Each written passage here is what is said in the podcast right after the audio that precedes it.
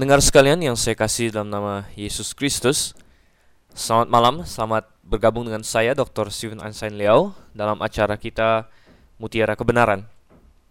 Pada malam hari yang berbahagia ini, sungguh senang saya memiliki kesempatan untuk membahas firman Tuhan bersama dengan Anda, dan saya harap Anda juga siap untuk membahasnya bersama dengan saya. Adapun dalam acara Mutiara Kebenaran ini, kita membahas kebenaran firman Tuhan secara sistematis, pasal per pasal, dan kita melakukannya khusus untuk bagian perjanjian lama. Malam ini kita sudah sampai kepada keluaran pasalnya yang ke-21. Sebelumnya kita akan uh, sebenarnya masuk dulu ke dalam keluaran pasal 20 ayat 22 karena terakhir sesi kita yang terakhir kita sudah sampai pada keluaran 20 ayat 21. Keluaran 20 ayat 22 uh, masuk ke dalam pembahasan atau cocok dengan tema pembahasan pasal 21 sehingga kita masukkan bersama saja. Sebenarnya pendengar perlu tahu bahwa pembagian pasal dan ayat-ayat di dalam Alkitab tidak ada dalam tulisan asli Musa atau tulisan asli para penulis Alkitab melainkan ditambahkan belakangan. Oleh karena itu eh, kita jangan terlalu terpaku kepada pembagian pasal yang diberikan di sini karena itu adalah penambahan untuk membantu kita uh, mengorganisasi Alkitab begitu ya. Bayangkan kalau Alkitab kita tidak memiliki pasal atau ayat, maka sulit sekali untuk mencari suatu ayat tertentu atau suatu perkataan tertentu. Mungkin kita akan berkata itu loh yang dikatakan Tuhan Yesus di kitab ini, tapi kita sulit untuk uh, menunjukkan secara persis di mana. Dan orang harus benar-benar hafal Alkitab baru dia bisa menemukan perikop-perikop tertentu. Tetapi dengan adanya eh, pasal dan ayat yang ditambahkan, maka tugas ini menjadi jauh lebih mudah. Oleh karena itu, penambahan pasal dan ayat sungguh bermanfaat dan membantu. Tetapi ketika kita membahas Alkitab, kadang-kadang kita ingin untuk uh, menggabungkan bagian-bagian tertentu dari perikop yang uh, mungkin lintas pasal begitu. Dan kita tidak perlu khawatir untuk melakukan itu. Baiklah pendengar sekalian, mari kita uh, mulai saja. Sebelumnya saya ajak kita untuk berdoa terlebih dahulu. Mari kita tundukkan kepala, kita berdoa. Bapa kami di surga, sungguh terpuji namamu dan uh, sungguh engkau layak untuk segala syukur dan hormat kami. Kami mohon pimpinanmu pada malam hari ini, pada saat ini, penyertaanmu untuk uh, kami, agar rohmu menerangi hati pikiran kami, kami dapat mengerti firmanmu, kami dapat belajar daripadanya, lebih lagi daripada itu kami dapat uh, dikuatkan, ditegur, dinasehati, dan kami dapat melakukan firman-Mu dalam kehidupan kami sehari-hari. Pimpinlah Tuhan, kami uh, berdoa dan kami panjatkan semua ini hanya dalam nama Yesus Kristus, Tuhan Juru Selamat kami yang hidup. Amin. Mari kita buka Alkitab kita dalam keluaran pasal yang ke-20 Kita mulai ayat 22 hingga ayat yang ke-26 terlebih dahulu Keluaran pasal 20 ayat 22 sampai 26 saya bacakan untuk saudara sekalian. Lalu berfirmanlah Tuhan kepada Musa, "Beginilah kau katakan kepada orang Israel, kamu sendiri telah menyaksikan bahwa aku berbicara dengan kamu dari langit. Janganlah kamu membuat di sampingku ala perak juga ala emas, janganlah kamu buat bagimu. Kau buatlah bagiku mesbah dari tanah dan persembahkanlah di atasnya korban bakaranmu dan korban keselamatanmu." Kambing dombamu dan lembu sapimu pada setiap tempat yang kutentukan menjadi tempat peringatan bagi namaku, aku akan datang kepadamu dan memberkati engkau. Tetapi jika engkau membuat bagiku mesbah dari batu, maka jangan engkau mendirikannya dari batu pahat, sebab apabila engkau mengerjakannya dengan beliung, maka engkau melanggar kekudusannya. Juga jangan engkau naik tangga ke atas mesbahku, supaya auratmu jangan kelihatan di atasnya. Saudara yang kasih Tuhan, kalau kita lihat di sini, Tuhan berfirman kepada Musa.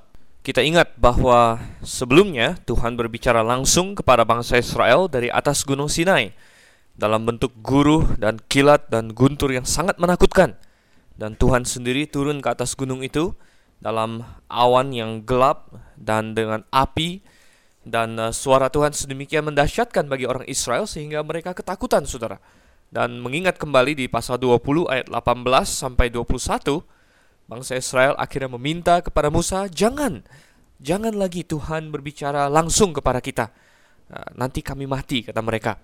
Dan uh, kekuasaan dan hadirat Tuhan begitu menggentarkan bagi orang berdosa seharusnya uh, sehingga itulah yang mereka rasakan dan akhirnya mereka bilang Musa biar engkau sajalah yang berbicara langsung kepada Tuhan nanti beritahukan kepada kami dan sepertinya itu dikabulkan oleh Tuhan sehingga mulai dari pasal 20 ayat 22 sampai ke pasal-pasal selanjutnya Tuhan bukan lagi berbicara langsung kepada orang Israel dengan suara yang dari sorga melainkan Tuhan berbicara melalui Musa kemudian Musa memberitahukannya kepada orang Israel. Dan bagaimana Musa bisa ingat akan semua itu? Ya sebenarnya itu dijelaskan bagi kita di dalam eh, keluaran pasal yang ke-24 ya ayatnya yang ketujuh saudara. Keluaran pasal 24 ayat yang ketujuh saya bacakan. Sesudah itu Musa mengambil bagian dari darah itu lalu ditaruhnya di dalam sorry itu sorry itu ayat 6 ayat yang ketujuh diambilnya lah kitab perjanjian itu lalu dibacakannya dengan didengar oleh bangsa itu. Jadi kita melihat di sini bahwa ternyata Musa menuliskannya apa yang Tuhan telah beritakan kepada dia Tuhan telah perintahkan kepada dia dia menuliskannya dalam suatu kitab yang disebut sebagai kitab perjanjian ya, ingat bahwa di Gunung Sinai bangsa Israel mengikat suatu perjanjian dengan Tuhan. Di pasal 19 kita diberitahu tentang perjanjian itu di pasal 19 ayat yang kelima. Sekarang jika kamu sungguh-sungguh mendengarkan firmanku dan berpegang pada perjanjianku, maka kamu akan menjadi harta kesayanganku sendiri dari antara segala bangsa sebab akulah yang punya seluruh bumi. Kamu akan menjadi bagiku kerajaan imam dan bangsa yang kudus jadi Tuhan ingin membuat suatu perjanjian dengan bangsa Israel bahwa kalau mereka turut segala perintahnya, maka mereka akan menjadi suatu bangsa yang spesial, suatu harta kesayangan, tiang penopang dan dasar kebenaran. Dan saudara yang kasih Tuhan, kita dapatkan bahwa uh, itu disebut sebagai kitab perjanjian. Oleh karena itu, dari keluaran pasal yang ke-20, ayat yang ke-22, yang berisikan apa yang Tuhan beritahu kepada Musa tentang segala macam hukum-hukumnya, sampai dengan pasal 23 itu sering disebut sebagai kitab perjanjian. Jadi apa isi kitab perjanjian yang di pasal 24 ayat 7 itu? Yaitu tadi eh, Keluaran 20 ayat 22 yang baru mulai kita baca sampai dengan pasal yang ke-23. Jadi kita sedang membahas tentang isi dari kitab perjanjian yaitu hukum-hukum yang Tuhan telah eh, berikan kepada Musa untuk disampaikan kepada orang Israel. Kalau kita lihat dari keluaran pasal 20 ayat yang ke-22 ini merupakan perluasan lagi dari perintah Tuhan tentang uh, hukum satu, hukum dua, terutama ya, hukum satu dan hukum dua. Dan uh, dikatakan di sini ayat yang ke-22, beginilah kau katakan kepada orang Israel ya, jangan membuat Allah perak, Allah emas bagimu. Nah, ini sekali lagi menekankan kembali hukum yang kedua, di mana hukum yang kedua Tuhan tidak ingin orang Israel membuat patung apa pun untuk menyerupai Allah untuk mereka sembah. Mengapa saudara kasih Tuhan? Segala bangsa di bumi yang lain berurusan dengan patung. Mereka ingin merepresentasikan Allah mereka dengan suatu bentuk tertentu. Tapi ini adalah hal yang sangat bodoh sekali. Coba kita buka di dalam Roma pasal yang pertama. Dalam Roma pasal yang pertama, kemudian kita lihat ayatnya yang ke-23, Roma pasal yang pertama dari, ayat yang ke-22 dulu. Mereka berbuat seolah-olah mereka penuh hikmat, tetapi mereka telah menjadi bodoh. Mereka menggantikan kemuliaan Allah yang tidak fana dengan gambaran yang mirip dengan manusia yang fana, burung-burung, binatang-binatang yang berkaki empat, atau binatang-binatang yang menjalar. Kalau misalnya kita sebagai manusia digambarkan sebagai binatang, itu saja bisa membuat kita marah, saudara. Bagaimana kalau Anda digambarkan sebagai seekor monyet? Bagaimana kalau Anda digambarkan sebagai ular, sebagai binatang-binatang lain? Tentu kita berkata, tidak, saya lebih daripada itu. Tetapi manusia melakukan yang lebih parah lagi di mana kemuliaan Allah katanya yang luar biasa digambarkan disamakan dengan uh, gambaran manusia dan hewan yang yang fana. Ini adalah uh, keberhasilan iblis mengecoh manusia bahwa akhirnya mereka bukannya menyembah sang pencipta, mereka malah menyembah ciptaannya. Oleh karena itu Allah tidak ingin bangsa Israel terjebak dalam hal yang sama. Dan Tuhan tahu bahwa dalam sepanjang sejarah bangsa Israel berkali-kali mereka akan jatuh kembali kepada penyembahan berhala. Oleh karena itu di sini Tuhan tegaskan kepada mereka. Tuhan berkata, "Kamu sendiri menyaksikan, aku berbicara dengan kamu dari langit." Ya.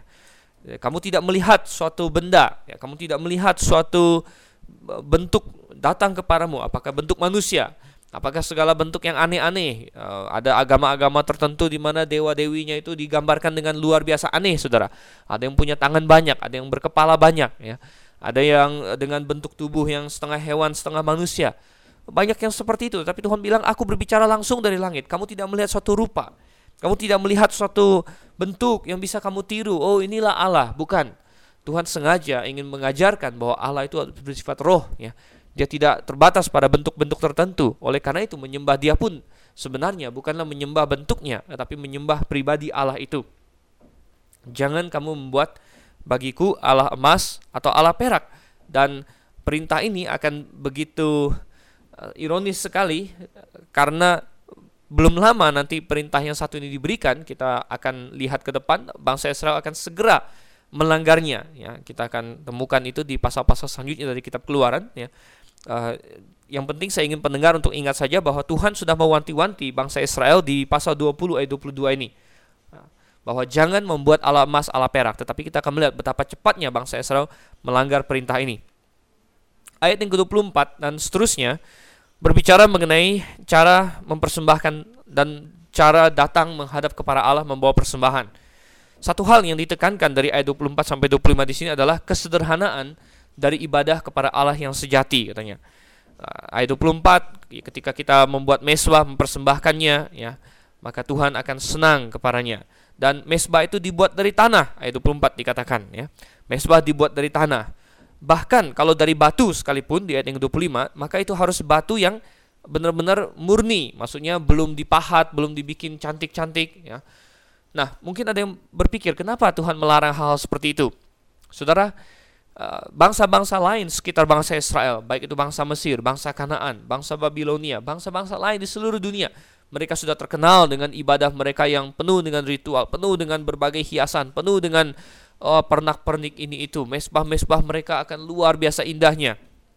Kalau kita uh, baca di dalam kitab Raja-Raja, tepatnya dua Raja-Raja pasal yang ke-16, anda boleh baca di sana nanti dua raja-raja pasal 16. Di situ waktu ya, itu yang menjadi raja adalah Raja Ahas atas bangsa Israel.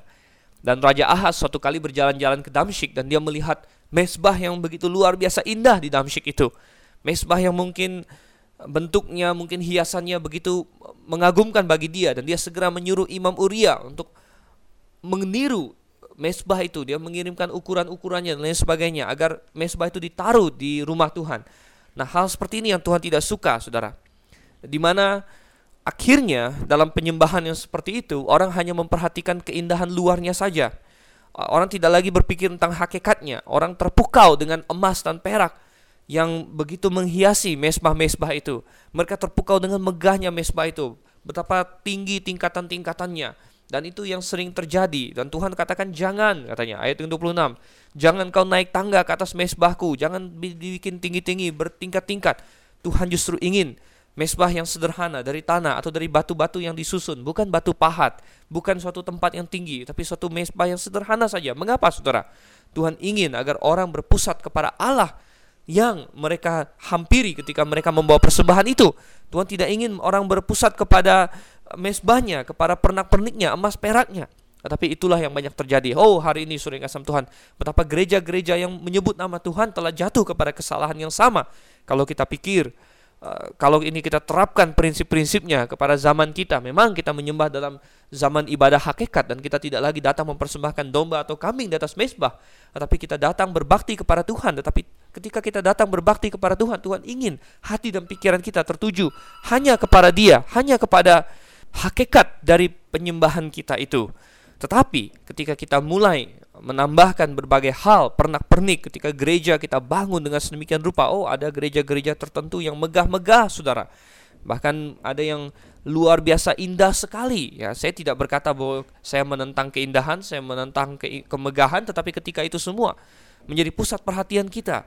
Oh, dengan kaca-kacanya yang berwarna-warni yang berbentuk mosaik dengan uh, kubahnya dengan bangku-bangkunya yang bagaikan luar biasa dengan AC-nya dengan ruangan yang begitu indah saya khawatir bahwa justru perhatian kita menjadi tertuju kepada hal seperti itu dan bagaikan orang Israel yang mulai membangun mesbah yang dengan pernak-perniknya, dengan tingginya uh, akhirnya menjadi lupa akan hakikat sebenarnya bahwa yang mereka hampiri adalah Allah dan Allah yang Maha Kuasa itu lebih daripada segala-galanya. Saya tidak katakan bahwa saya menentang gedung yang indah, saya menentang fasilitas tidak, saya tidak menentang semua itu. Tapi yang saya ingin katakan adalah bahwa saya lebih suka uh, bertemu berjemaat di tempat yang sangat-sangat kumuh, saudara. Saya lebih suka untuk berkebaktian di tempat yang tanpa fasilitas, yang hanya satu ruang kosong, tapi penuh dengan pengajaran yang benar, penuh dengan orang-orang yang sungguh-sungguh lahir baru, penuh dengan orang-orang yang ingin mengejar kebenaran firman Tuhan daripada saya kebaktian di tempat yang begitu megah bagaikan istana, di gedung-gedung gereja yang paling modern dengan fasilitasnya yang luar biasa, tetapi penuh dengan kesesatan, penuh dengan pengajaran-pengajaran yang salah, penuh dengan orang-orang yang tidak lahir baru dan dipimpin dengan suatu filosofi yang mengejar keduniawian. Saudara, Anda pilih yang mana? Ya, bangsa Israel dikatakan, kamu buatlah mesbah dari tanah saja. Kamu jangan bikin tinggi-tinggi. Kamu jangan bikin dari batu pahatan supaya kamu tidak melanggar kekudusannya, supaya kamu tetap berpusat bahwa Tuhan yang didekati, bukan bukan kau datang dengan motivasi lain, dengan motivasi ingin melihat kemegahan mesbah itu dan lain sebagainya. Saudara, apakah kita memiliki konsep seperti itu juga? Oh, saya tidak katakan bahwa kalau ada gereja yang benar yang bisa memiliki fasilitas maka dia tidak boleh. Oh, silakan saja. Tetapi lebih baik kita berpegang kepada kebenaran firman Tuhan, kepada hakikat, kepada pengenalan akan Allah yang benar daripada kepada segala yang tetek bengek yang pernak-pernik itu tapi kita kehilangan pengenalan akan Allah yang benar, kehilangan kebenaran firman-Nya. Banyak orang berpikir semakin tinggi mesbah, semakin dekat dia kepada Tuhan. Ini adalah suatu konsep yang salah. Tuhan bilang, jangan engkau naik tangga ke atas mesbahku. Bukanlah jarak fisik yang membedakan. Banyak orang hari ini mereka mau pergi naik ke bukit doa, sudah yang kasih Tuhan. Mereka pikir kalau mereka doa di bukit, doa di gunung lebih dekat kepada Tuhan. Maka doanya bisa sampai lebih cepat. Oh, betapa suatu pikiran yang sangat bodoh dan picik sekali. Kalau begitu, kita harus berbondong-bondong pergi ke, Gunung Everest untuk berdoa di atas sana. Tapi itu adalah suatu tindakan yang sangat bodoh, saudara. Tidak. Tuhan berkata yang penting adalah hati kita. Nah, sekarang coba kita lihat dalam pasal yang ke-21. Pasal yang ke-21 kita lanjutkan sekarang ayat 1 sampai ayat yang ke-11 dari Keluaran pasal yang ke-21. Saya bacakan. Inilah peraturan-peraturan yang harus kau bawa ke depan mereka. Apabila engkau membeli seorang budak Ibrani, maka haruslah ia bekerja padamu enam tahun lamanya tetapi kepada tahun yang ketujuh, ia diizinkan keluar sebagai orang merdeka dengan tidak membayar tebusan apa-apa. Jika ia datang seorang diri saja, maka keluar pun ia seorang diri. Jika ia mempunyai istri, maka istrinya itu diizinkan keluar bersama-sama dengan dia. Jika tuannya memberikan kepadanya seorang istri dan perempuan itu melahirkan anak-anak lelaki atau perempuan, maka perempuan itu dengan anak-anaknya tetap mempunyai tetap menjadi kepunyaan tuannya. Dan budak laki-laki itu harus keluar seorang diri. Tetapi jika budak itu dengan sungguh-sungguh berkata, Aku cinta kepada tuanku, kepada istriku, dan kepada anak-anakku, aku tidak mau keluar sebagai orang merdeka, maka haruslah tuannya itu membawanya menghadap Allah, lalu membawanya ke pintu atau ke tiang pintu, dan tuannya itu menusuk telinganya menjadi penusuk. Dan budak itu bekerja para tuannya untuk sumber hidup. Apabila ada seorang menjual anaknya yang perempuan sebagai budak, maka perempuan itu tidak boleh keluar seperti cara budak-budak lelaki keluar. Jika perempuan itu tidak disukai tuannya yang telah menyediakannya bagi dirinya sendiri, maka haruslah tuannya itu mengizinkan ia ditebus. Tuannya itu tidak berhak untuk menjualnya kepada bangsa asing karena ia memungkiri janjinya kepada perempuan itu. Jika tuannya itu menyediakannya bagi anaknya laki-laki, maka haruslah tuannya itu memperlakukannya seperti anak-anak perempuan berhak diperlakukan. Jika tuannya itu mengambil perempuan lain, ia tidak boleh mengurangi makanan perempuan itu, pakaiannya dan persetubuhan dengan dia. Jika tuannya itu tidak melakukan ketiga hal itu kepadanya, maka perempuan itu harus diizinkan keluar dengan tidak membayar uang tebusan apa-apa. Nah, kita dapatkan di dalam pasal 21 ayat 1 sampai 11 perluasan dari hukum yang kelima dalam hukum atau dalam ke-10 hukum Tuhan. Tadi di pasal 20 ayat 22 sampai 26 ada perluasan dari hukum kedua.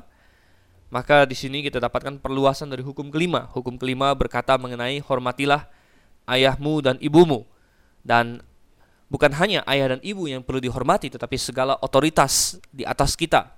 Artinya guru, pemerintah bahkan, ya penatua-penatua dan lain sebagainya. Tentu ini juga mengurusi hubungan antara tuan dengan budak. Ya, budak harus hormat kepada tuannya dan tuan harus memperlakukan budaknya dengan baik. Dan kita mendapatkan di sini ada berbagai aturan tentang eh, hubungan antara seorang tuan dengan seorang budak. Nah, mungkin dalam poin ini beberapa orang yang mengajukan pertanyaan, mengapa di dalam Alkitab, terutama dalam hukum Taurat ini Tuhan masih mengizinkan perbudakan? Bukankah perbudakan adalah sesuatu yang keji? Bukankah perbudakan adalah sesuatu yang uh, tidak berperi kemanusiaan? Mengapa di sini malah Tuhan mengatur masalah soal budak? Mengapa Tuhan tidak langsung berkata perbudakan itu dilarang atau perbudakan itu uh, dihapuskan? Saudara, kita harus menyadari pertama-tama bahwa memang ketika Allah pertama menciptakan manusia, Tuhan sama sekali tidak menciptakan manusia menjadi kategori-kategori yang berbeda.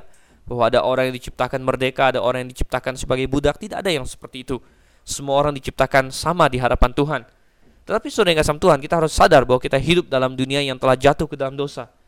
Dan di dalam dunia yang telah jatuh ke dalam dosa ini, maka situasi-situasi tertentu memimpin kepada perbudakan. Perbudakan di bangsa-bangsa sekeliling Israel adalah perbudakan yang sangat kejam. Perbudakan di mana uh, manusia dianggap seperti benda, ya, manusia dianggap seperti properti. Ya. Di bangsa-bangsa sekeliling Israel yang sangat bengis, yang sangat kejam, mereka memperlakukan budak mereka tidak lebih dari binatang. Bahkan kadang-kadang binatang pun diperlakukan lebih baik. Budak diperas tenaganya dan kalau mati tidak ada seorang pun yang uh, bisa berkata apa-apa karena budak itu bagikan benda, saudara.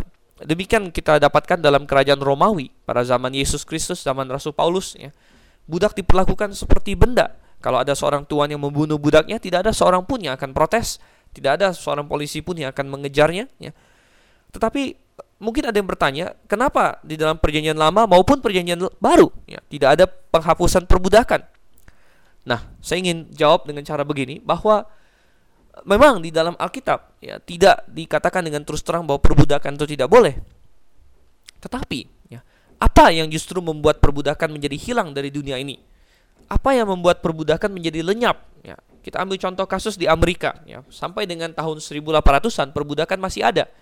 Kemudian terjadi perang saudara di Amerika, perang antara bagian utara dengan bagian selatan Salah satu isunya adalah isu perbudakan, di mana bagian selatan mendukung perbudakan, bagian utara menolak perbudakan.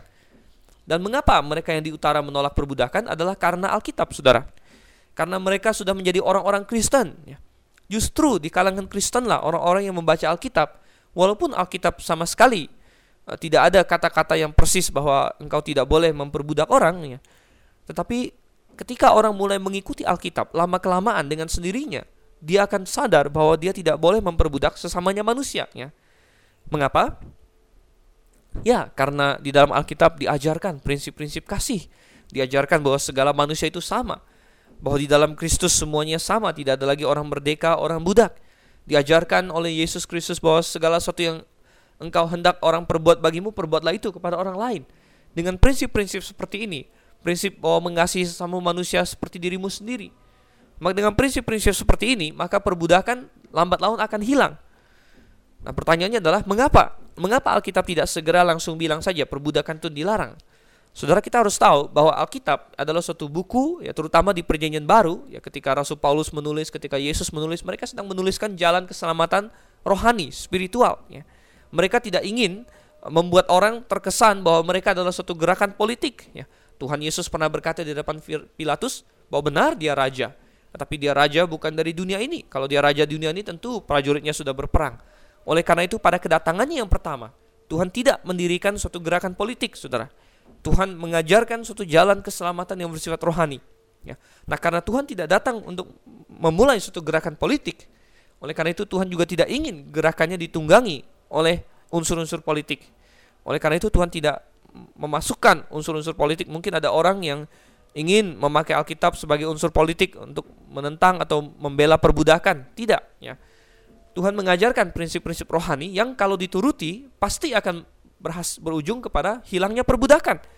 Dan benar, ya, dengan prinsip-prinsip diajarkan dalam Alkitab, perbudakan itu lama-lama menjadi hilang, Saudara, ya. Nah, untuk sementara, ya, sambil menunggu hilangnya perbudakan itu, ya, Tuhan mengatur bahwa di antara umatnya, di antara orang-orang Kristen atau orang-orang percaya atau orang-orang Israel di zaman perjanjian lama, maka perbudakan mereka haruslah berbeda dengan uh, budak di negara-negara lain ya. Nah, Tuhan masih untuk sementara waktu sambil menunggu hilangnya perbudakan mengizinkan perbudakan ya. Dan perbudakan yang diatur dalam Alkitab sebenarnya bukanlah sesuatu yang kejam. Ya. Tetapi kadang-kadang melalui berbagai situasi hidup bisa saja ada orang yang masuk ke dalam perbudakan. Contohnya adalah seorang Ibrani ya. Kalau kita baca dalam Keluaran 21 kita berbicara mengenai budak Ibrani ayat 2 di sana. Apabila engkau membeli seorang budak Ibrani, bagaimana seorang Ibrani bisa menjadi budak? Ya, bisa saja. ada orang yang karena keteledorannya, karena kesalahan dirinya mengakibatkan karena kemalasannya mungkin ya, mengakibatkan dia uh, bangkrut, dia hancur total secara ekonomi atau dia menjadi berhutang kepada orang dengan jumlah yang banyak sehingga dia harus membalasnya. Nah, di hukum kita pada hari ini pun ya kalau ada orang yang merugikan negara, yang bangkrut lain sebagainya, ya ada ada kemungkinan bahwa dia bisa dituntut dan masuk penjara, Saudara.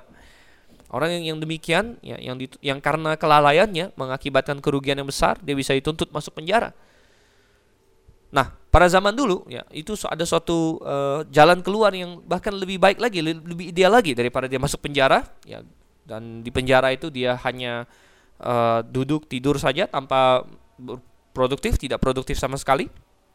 Lebih baik dia bekerja pada orang, bekerja sebagai budak, ya, bekerja sebagai budak dan Eh, dengan demikian dia kena hukuman sekaligus dia ikut menjadi suatu bagian masyarakat yang produktif. Kalau dia di penjara saja dia tidak produktif dan dia bahkan menguras istilahnya uh, uang rakyat ya yang harus membayar pajak untuk menyokong penjara dan lain sebagainya ya. Tapi ketika dia menjadi budak ya dia produktif untuk dirinya sendiri. Jadi dalam aspek-aspek tertentu uh, ini merupakan solusi yang sangat baik sekali. Kalau ada orang yang karena kelalaiannya sendiri ya karena dia spekulasi dan kalah karena dia uh, malas atau karena lain sebagainya dia harus masuk ke dalam kesulitan ekonomi dia harus menjual dirinya menjadi budak ya. Uh, maka hal-hal seperti ini bisa saja terjadi nah tetapi Tuhan ingin bahwa terhadap orang yang demikian ya tetap mereka diperlakukan dengan manusiawi ya mereka bukan binatang mereka bukan hewan mereka bukan benda ya. dan Tuhan mengingatkan kepada orang Israel bahwa mereka sendiri baru saja menjadi budak di Mesir dan ketika mereka menjadi budak di Mesir, orang Mesir sama sekali tidak memperhatikan hak-hak mereka. Tidak tidak memperhatikan bagaimana seorang manusia seharusnya diperlakukan. Nah, Tuhan ingin bahwa di antara orang Israel ini berbeda. Mereka harus selalu ingat bahwa mereka dulu adalah budak juga. Oleh karena itu ketika mereka menjadi tuan, mereka tidak boleh lupa dan lalu gelap mata dan memperlakukan saudaranya yang menjadi budak itu uh, dengan semena-mena. Tidak, Tuhan mempunyai banyak aturan. Dan kalau kita lihat aturan-aturan yang Tuhan berikan kepada yang untuk melindungi budak-budak di antara bangsa Israel, kita melihat betapa ini hukum yang penuh belas kasihan. Hukum yang sangat-sangat menguntungkan kaum-kaum yang tertindas. Hukum yang sangat menguntungkan orang-orang yang menjadi budak ini, ya. Yang pertama kita melihat bahwa seseorang tidak bisa diperbudak untuk selama-lamanya. Ya, ini adalah suatu kekejian kalau orang tidak bisa uh, artinya sudah berada posisi itu dia tidak bisa lagi keluar. Itu adalah suatu hal yang tidak fair ya orang tentunya eh, Tuhan perbolehkan untuk berusaha dengan sekuat tenaganya sendiri untuk bisa mendapat kehidupan yang lebih baik. Demikian juga Tuhan memutuskan bahwa seorang eh, budak Ibrani harus bekerja paling lama enam tahun dan sesudah itu pada tahun yang ketujuh dia harus dibebaskan. Dengan demikian orang yang telah melakukan kesalahan eh, ekonomi dan lain sebagainya membuat dirinya bangkrut ya. Dia berhutang banyak tidak bisa bayar mungkin dia harus dijual sebagai budak ya. Maka paling lama dia bekerja enam tahun ya. Ini bagaikan penjara enam tahun Saudara ya tapi bukan hanya penjara di sini dia bisa punya kesempatan untuk menjadi seorang yang produktif, seorang yang berguna bagi masyarakat. Ya. Tentu ini adalah suatu hal yang baik sekali. Dia bisa uh, pada tahun yang ketujuh dia harus diizinkan keluar katanya. Nah, tetapi tentu ada beberapa aturan lain bahwa kalau misalnya dia sudah punya istri sebelumnya, maka dia keluar bersama istrinya. Tapi kalau dia misalnya diberikan istri oleh tuannya, maka sebenarnya istrinya yang juga adalah sesama budak. Jadi istrinya tadinya adalah milik tuannya. Ketika dia jadi budak, kemudian dia dikawinkan, diberikan uh, perempuan itu sebagai istrinya. Ya. Maka kalau dia mau keluar, dia harus keluar sendiri. Ya. Karena budak atau istrinya itu adalah tetap budak tuannya.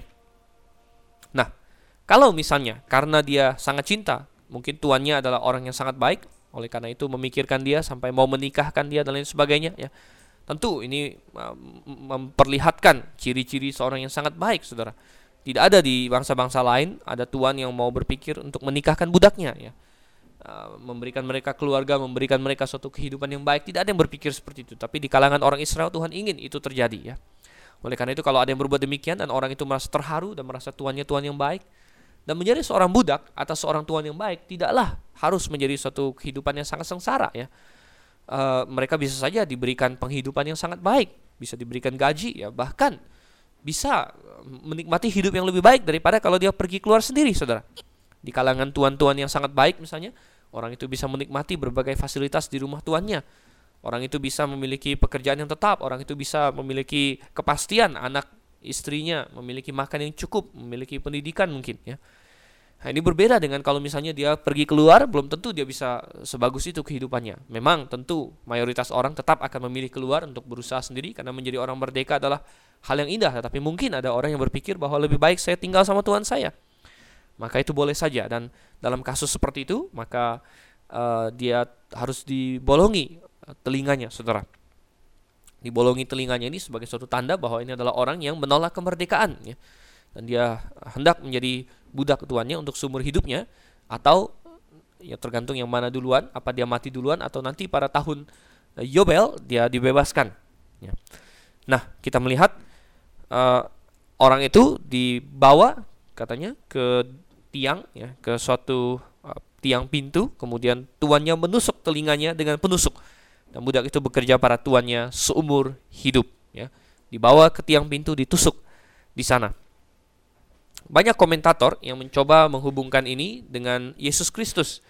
Mereka mengatakan bahwa di dalam Mazmur pasalnya yang keempat, 40 maksud saya. Saya bacakan Mazmur 40 ayatnya yang ke-7, ya Mazmur 40 ayat yang ke-7. Nah, ini berbicara mengenai Yesus Kristus di sini, Mazmur 40 ayat 7 sampai 9 saya bacakan, engkau tidak berkenan kepada korban sembelihan dan korban sajian, tetapi engkau telah membuka telingaku. Korban bakaran dan korban penghapus dosa tidak engkau tuntut. Lalu aku berkata, sungguh aku datang, dalam gulungan kitab ada tertulis tentang aku. Aku suka melakukan kehendakmu ya Allahku, Tauratmu ada dalam dadaku. Jelas ini mengacu kepada Yesus Kristus. Perhatikan di ayat yang ketujuh dikatakan, engkau telah membuka telingaku. Ya. Ada beberapa komentator yang menafsirkan bahwa ini mengacu kepada ritual seorang budak yang memilih untuk menjadi budak daripada dia merdeka karena dia mengasihi uh, sesama budaknya, ya sesama uh, istri yang telah diberikan, anak-anak yang mungkin dilahirkan orang istri itu dan sering kasih Tuhan, uh, mereka melihat ini paralel dengan Yesus Kristus yang katanya di dalam Filipi ya tidak menganggap kesetaraan dengan Allah sebagai hak yang harus dipertahankan, melainkan mengambil rupa seorang hamba. Yesus yang adalah orang merdeka, yang adalah Tuhan bahkan rela menjadi hamba, menjadi sesama manusia, menjadi hamba, saudara dan uh, dia telah mengasihi umatnya di dunia ini yang dijadikannya mempelai ya dan mempelainya yaitu kita orang-orang percaya gereja pada zaman ini yang disebut sebagai mempelai wanita Kristus ya adalah istri yang telah dia peroleh sementara dia berada dalam perhambaannya itu di dalam dunia ini dan demi istrinya itu dia rela untuk uh, telinganya uh, dibuka ditusuk saudara dan dia rela untuk menjadi hamba karena kita ya dan Mazmur pasal yang ke-40 dikutip di dalam Ibrani. Saya bacakan Ibrani pasalnya yang ke-10. Ya. Ibrani pasal 10 ayat yang kelima sampai yang ketujuh saya bacakan Ibrani 10 ayat 5 sampai 7. Karena itu ketika ia masuk ke dunia ia berkata, korban dan persembahan tidak engkau kehendaki, tetapi engkau telah menyediakan tubuh bagiku. Kepada korban bakaran dan korban penghapus dosa engkau tidak berkenan. Lalu aku berkata, sungguh aku datang, dalam gulungan kitab ada tertulis tentang aku, untuk melakukan kehendakmu, ya Allahku. Kalau kita perhatikan kutipan dari dalam Ibrani tentang Mazmur ini sama kecuali untuk satu frase di mana dalam Mazmur dikatakan engkau telah membuka telingaku di dalam Ibrani 10 di, ditafsirkan lain oleh Rasul Paulus sebagai penulis Ibrani dia malah menulis engkau telah menyediakan tubuh bagiku. Nah, kenapa? Ini adalah penafsiran yang terinspirasikan ya. Kita tahu bahwa para rasul ketika mereka mengutip perjanjian lama, kadang-kadang mereka tidak mengutip secara kata per kata, mereka mengutip bebas karena mereka punya kuasa untuk menafsirkannya karena mereka juga diilhami oleh Roh Kudus. Dan uh, kita dapatkan bahwa Rasul Paulus mengilhaminya seperti ini bahwa engkau telah membuka telingaku sama dengan engkau telah menyediakan tubuh bagiku ya. Dan kalau kita uh, terima penafsiran bahwa engkau telah membuka telingaku ada hubungannya atau merupakan tipologi bahwa seorang hamba yang tetap ingin menjadi hamba karena mencintai istrinya, anak-anaknya yang lahir dalam perhambaan itu.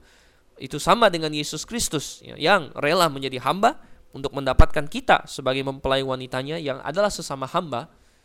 Maka ya, kalau dalam perjanjian lama telinganya ditusuk di tiang ya, maka Yesus Kristus tubuhnya yang dia biarkan tertusuk dan tergantung di atas tiang kayu salib oleh karena itu dalam Ibrani dikatakan engkau telah menyediakan tubuh bagiku.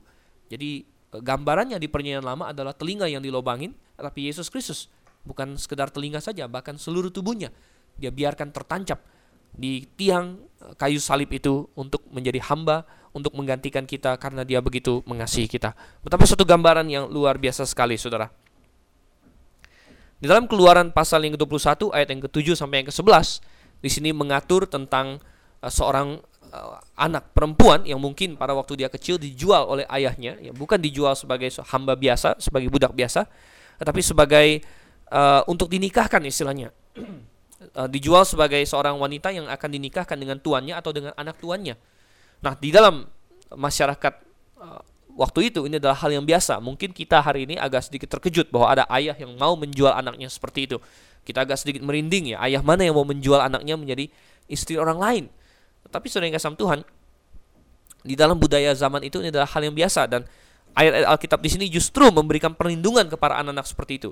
Di mana kalau bangsa Israel mengikuti aturan bangsa-bangsa sekelilingnya, mereka akan lebih brutal bahwa anak seperti itu yang sudah dijual untuk dinikahkan, dia bisa dicampakkan kapan saja ya.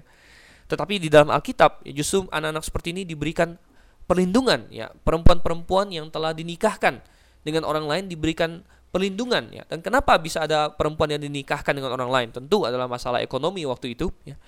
Dan uh, selain kalau misalnya dia bisa mendapatkan seorang tuan yang baik ya seorang suami yang baik dengan cara itu maka itu menjadi hal yang oke-oke saja ya. Ah, dan tentunya Tuhan ingin bahwa setiap orang Ibrani ya menjadi seorang suami yang baik ya. Nah tentu ah, pasal-pasal ini atau ayat-ayat ini memberikan perlindungan kepada perempuan itu kalau misalnya ah, mentang-mentang dia dibeli ya, lalu kemudian tuannya suaminya itu menjadi bosan dengan dia kemudian ingin mencampakkan dia maka dia tidak boleh dicampakkan begitu saja Tuhan bilang ya. Uh, dia bukan barang ya. Ini berlainan dengan bangsa-bangsa sekeliling Israel di mana mereka yang kafir tidak mengenal hukum Tuhan mereka akan uh, mempergunakan perempuan itu seperti barang saja dan kalau sudah bosan akan dicampakkan dijual kepada orang lain. Tetapi di sini Tuhan bilang itu tidak boleh tidak boleh seperti itu. Kalaupun engkau berbuat dosa ya dengan cara engkau uh, mengambil istri yang kedua ya di mana Tuhan tidak ingin itu terjadi jadi ayat-ayat ini jangan kita lihat sebagai pembenaran bahwa orang boleh kawin lalu kemudian kawin lagi dan kawin lagi tidak. Ya, ini bukan pembenaran tetapi seperti yang dikatakan Yesus bahwa Musa memberikan perintah karena ketegaran hati kamu. Ya. Dan Tuhan bukan mengizinkan orang berpoligami, tapi Tuhan tahu bahwa walaupun dilarang orang tetap akan berpoligami. Oleh karena itu Tuhan memberikan suatu uh, cara-cara uh, untuk melindungi pihak wanita yang lemah di sini. Tuhan melindungi pihak wanita yang disalahi ya supaya walaupun suaminya berdosa tetap dia harus menjalankan hukum uh, menjaga dia ya dan bahkan memberikan semua hak-haknya dan kalau dia tidak mau maka perempuan itu keluar sebagai perempuan bebas yang boleh menentukan uh, arah hidupnya sendiri. Jadi kita melihat bagaimana Alkitab uh, jangan disalah tafsirkan sebagai menolong atau memperbolehkan hal-hal yang immoral, melainkan Alkitab sebaliknya uh, justru di sini kita melihat uh, melindungi uh, pihak yang lemah. Sekarang kita lihat ayat 12 ayat 12 sampai ayatnya yang ke-25, Saudara. Saya bacakan. Ayat 12 sampai 25. Siapa yang memukul seseorang sehingga mati, pastilah ia dihukum mati. Tetapi jika pembunuhan itu tidak disengaja, melainkan tangannya ditentukan Allah melakukan itu, maka aku akan menunjukkan bagimu suatu tempat ke mana ia dapat lari. Tetapi apabila seorang seseorang berlaku angkara terhadap sesamanya hingga ia membunuhnya dengan tipu daya, maka engkau harus mengambil orang itu dari mesbahku supaya ia mati dibunuh. Siapa yang memukul ayahnya atau ibunya, pastilah ia dihukum mati. Siapa yang menculik seorang manusia, baik ia telah menjualnya, baik orang itu masih terdapat padanya, ia pasti dihukum mati. Siapa yang mengutuki ayahnya atau ibunya, ia pasti dihukum mati. Apabila ada orang bertengkar dan yang seorang memukul yang lain dengan batu atau dengan tinjunya, sehingga yang lain itu memang tidak mati tetapi terpaksa berbaring di tempat tidur, maka orang yang memukul itu bebas dari hukuman. Jika yang lain itu dapat bangkit lagi dan dapat berjalan di luar dengan memakai tongkat, hanya ia harus membayar kerugian orang yang lain itu karena terpaksa menganggur dan menanggung pengobatannya sampai sembuh. Apabila seseorang memukul budaknya laki-laki atau perempuan dengan tongkat, sehingga mati karena pukulan itu, pastilah budak itu dibalaskan. Hanya jika budak itu masih hidup sehari dua, maka janganlah dituntut belanya, sebab budak itu adalah miliknya sendiri. Apabila ada orang berkelahi dan seorang dari mereka tertumbuk kepada seorang perempuan yang sedang mengandung, sehingga keguguran kandungan, tapi tidak membawa kecelakaan yang membawa maut, maka pastilah ia didenda sebanyak yang dikenakan oleh suami perempuan itu kepadanya, dan ia harus membayarnya menurut putusan hakim. Tetapi jika perempuan itu mendapat kecelakaan yang membawa maut, maka engkau harus memberikan nyawa ganti nyawa, mata ganti mata, gigi ganti gigi, tangan ganti tangan, kaki ganti kaki, lecur ganti lecur, luka ganti luka, bengkak ganti bengkak. Ya, sudah kasih Tuhan, sebenarnya bisa kita lanjutkan membaca sampai ayat yang ke-36, tapi tidak apa-apa kita berhenti di tengah-tengah saja untuk sedikit merefleksikan atau merenungkan uh, ayat-ayat ini. Dari ayat yang ke-12 dan seterusnya ini merupakan perluasan hukum Tuhan yang ke-6 di mana jangan membunuh. Dan jangan membunuh ini diperluas lagi bukan hanya masalah membunuh tapi juga masalah melukai atau melakukan penyerangan kepada orang lain atau melanggar hak-hak orang lain secara fisik ya. Dan semua ini diatur oleh Tuhan ya. Tetapi semuanya didasarkan pada satu hukum yaitu jangan membunuh. Artinya kita jangan menyakiti orang lain. Kalaupun kita tidak sampai membunuhnya, tapi kita sudah melakukan suatu tindakan kekerasan kepadanya, maka itu pun harus ada hukuman yang setimpal. Ayat yang ke-12 dengan jelas berkata, siapa yang memukul seorang sehingga mati, pastilah ia dihukum mati. Ini meruntuhkan segala pemikiran liberal, segala pemikiran orang-orang yang tidak mengenal hukum Tuhan, yang mengira bahwa perintah jangan membunuh berarti kita tidak boleh menjalankan hukuman mati. Jauh daripada itu. Ah, Tuhan tidak ingin ada orang yang membunuh saudaranya dalam angkara. Ayat yang ke-14 dikatakan, berlaku angkara, murka, marah, lalu membunuh dengan kejamnya. Tetapi pembunuhan atau membunuh seseorang atas nama hukum, ya itu adalah sesuatu yang bukan saja diperbolehkan tapi diharuskan oleh Tuhan. Kalau ada orang yang membunuh orang lain, dia harus dihukum mati terlalu banyak dari orang-orang yang eh, ingin menghapuskan hukuman mati pada hari ini, orang-orang Kristen sekalipun, mereka berkata bahwa manusia punya hak hidup. Benar, manusia punya hak hidup. Hak hidup itu manusia dapatkan dari siapa? Hak hidup itu didapatkan dari Tuhan yang menciptakan dia. Dan Tuhan yang menciptakan dia berkata bahwa ketika dia menyerang dan membunuh manusia lain, yang adalah ciptaan Tuhan juga, yang adalah gambar dan rupa Tuhan, ketika dia menyerang dan membunuh orang lain, maka Tuhan yang menciptakan dia mengatakan bahwa dia sudah kehilangan hak hidup. Dan pemerintah di dunia ini Tuhan beri mandat, Tuhan berikan hak untuk menjalankan hukuman Tuhan atasnya dengan menjatuhkan kepadanya hukuman mati. Sederhana, saudara, sederhana sekali. Tapi manusia menolak ini, dan manusia zaman modern, manusia zaman akhir akan terus-menerus tidak mengindahkan ini, dan mereka akan menghapuskan hukuman mati. Amnesty International adalah salah satu organisasi yang terkenal yang mengusahakan untuk menghapuskan hukuman mati, dan sudah ratusan negara yang masuk ke dalam program Amnesty International menghapus hukuman mati Ah, dan uh, hanya ada beberapa yang tersisa yang masih ada hukuman mati. Salah satunya Indonesia, Amerika Serikat juga masih ada hukuman mati. Dan uh, saya harap bahwa hukuman itu tetap diterapkan hanya dengan adil dan melalui proses pengadilan yang sejujur-jujurnya.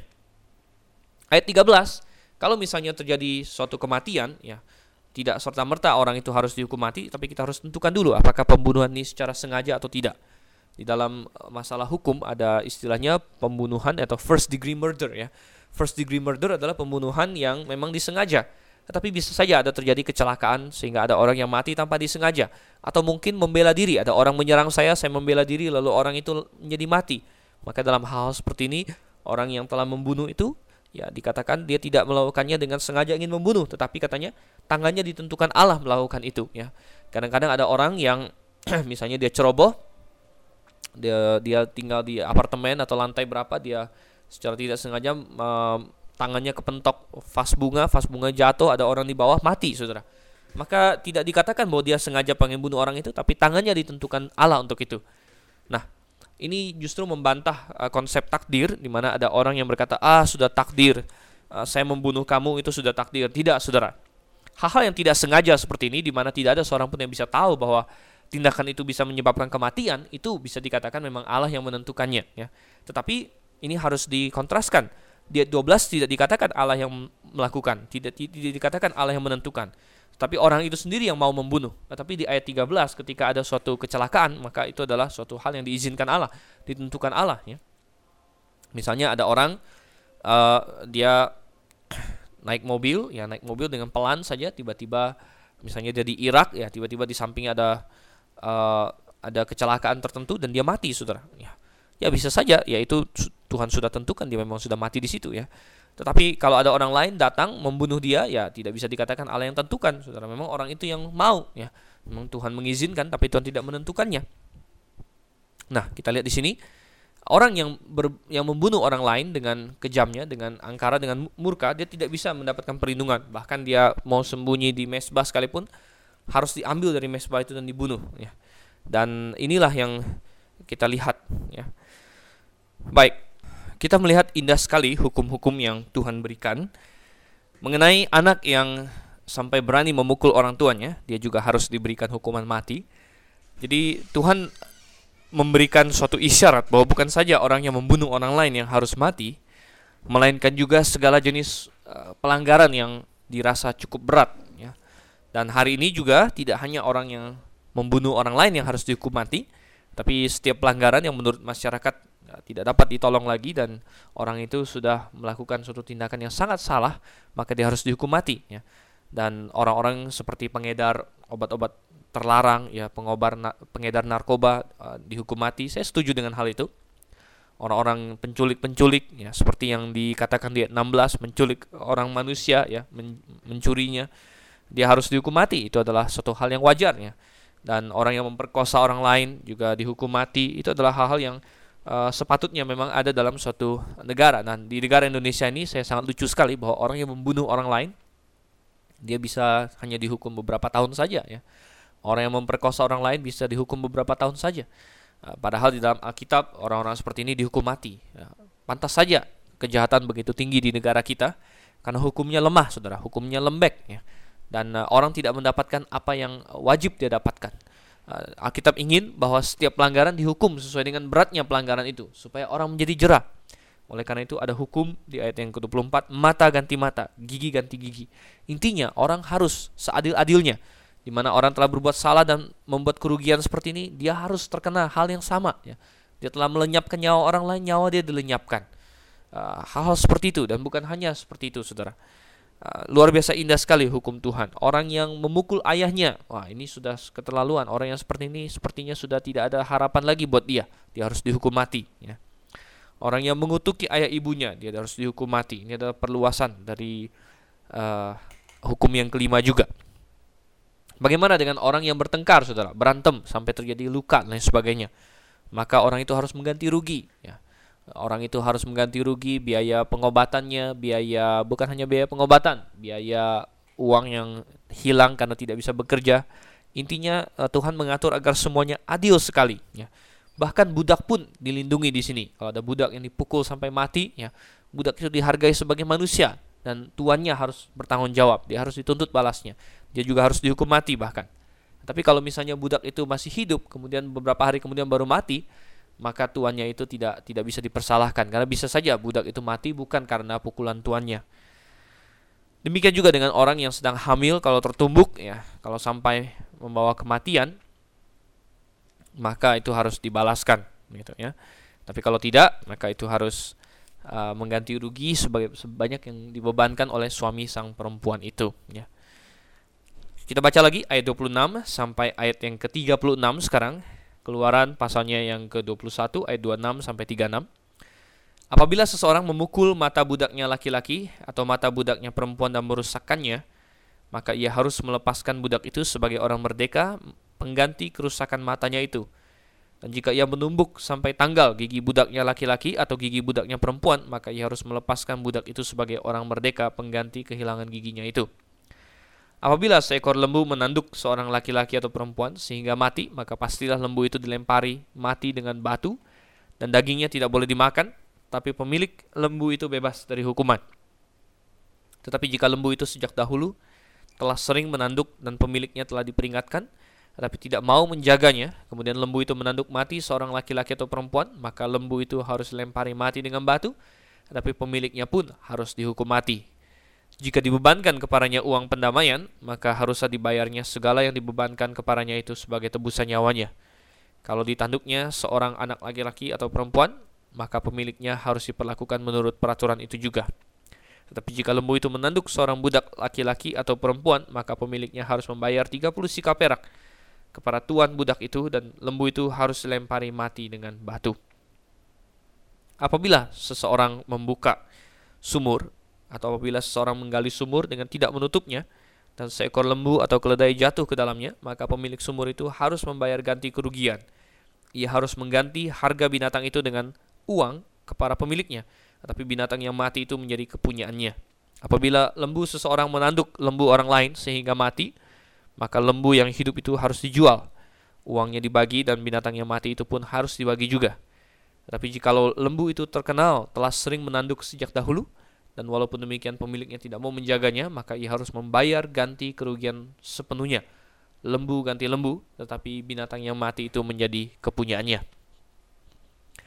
Berikut ini uh, Alkitab dengan sangat indah sekali, dengan sangat memberikan gambaran kepada kita akan hikmat Allah, uh, mengatur berbagai hal, terutama mengenai uh, kematian karena ketidaksengajaan ataupun kematian karena kelalaian, saudara. Ya kalau misalnya ada kematian yang tidak sengaja karena binatang misalnya, tidak ada orang yang tahu bisa terjadi begitu tiba-tiba seekor lembu menanduk seseorang mati ya. Maka pemiliknya tidak terkena apa-apa ya dan lembu itu harus dibunuh ya. Tetapi kalau ada kematian karena kelalaian atau ada kerugian karena kelalaian, maka orang yang lalai harus bertanggung jawab. Apakah dia lalai, dia sudah tahu lembunya ini suka menanduk orang dan sudah diperingatkan, sudah ada sejarahnya, tapi dia masih lalai saja, maka dia harus dihukum mati juga ya. Tetapi kalau misalnya uh, kelalaian tentu berbeda dengan uh, pembunuhan dalam kekejaman atau pembunuhan karena marah atau dendam, itu berbeda hal yang berbeda. Jadi Tuhan memberikan kesempatan uh, bagi orang yang lalai itu untuk menebus dirinya. Kalau misalnya keluarga dari orang yang meninggal itu berkata bahwa dia tidak tidak ingin ya dia tahu ini hanya kelalaian saja bukan juga orang itu benci kepada anaknya kah saudaranya kah yang mati ya tapi lalai saja dan tidak ada gunanya orang itu dibunuh Mungkin juga bahkan bahwa orang yang telah lalai itu masih kerabat atau masih teman juga dari orang yang sudah meninggal, saudara. Jadi mungkin uh, keluarga penuntut tidak mau orang itu mati, tetapi mereka ingin orang itu membayar ganti rugi, maka orang itu harus membayar ganti rugi dengan sepenuh-penuhnya. Apa pun yang dibebankan harus dibayar, saudara. Karena ah, nyawanya uh, harganya tidak dapat dibandingkan, oleh karena itu apa pun yang dibebankan dia harus bayar. Demikian juga kelalaian yang menimbulkan kerugian materi, bukan kerugian jiwa mungkin, tapi kerugian materi. Misalnya ada lembu yang mati karena sumur yang uh, tidak ditutup, ya, dia gali sumur, dia lalai. Oh, saudara ini adalah hukum yang indah sekali dan di negara kita kalau kita menerapkan prinsip-prinsip seperti ini, maka negara kita akan menjadi suatu negara yang uh, sangat maju dan sangat adil sekali. Demikianlah kita lihat saudara yang kasih Tuhan, segala hukum-hukum Tuhan yang begitu indah. Dan uh, baiklah kita pelajar daripadanya. Memang kita tidak bisa menerapkannya kata per kata karena kita bukan negara Israel, kita bukan hidup dalam teokrasi. Tetapi banyak sekali uh, hukum-hukum di sini yang akhirnya menjadi dasar dari undang-undang uh, pidana modern di berbagai negara. Dan ini menunjukkan bahwa uh, Musa mendapatkan inspirasi dari Tuhan untuk menulis tentang hukum-hukum ini. Baiklah, kita akan lanjutkan lagi di sesi yang selanjutnya mengenai pasal 22 dan saya akan bertemu dengan Anda kembali saya harap dalam sesi selanjutnya itu. Saya Dr. Stephen Ansen Liao, undur diri dulu para saat ini dari hadapan Anda. Selamat malam, Maranatha.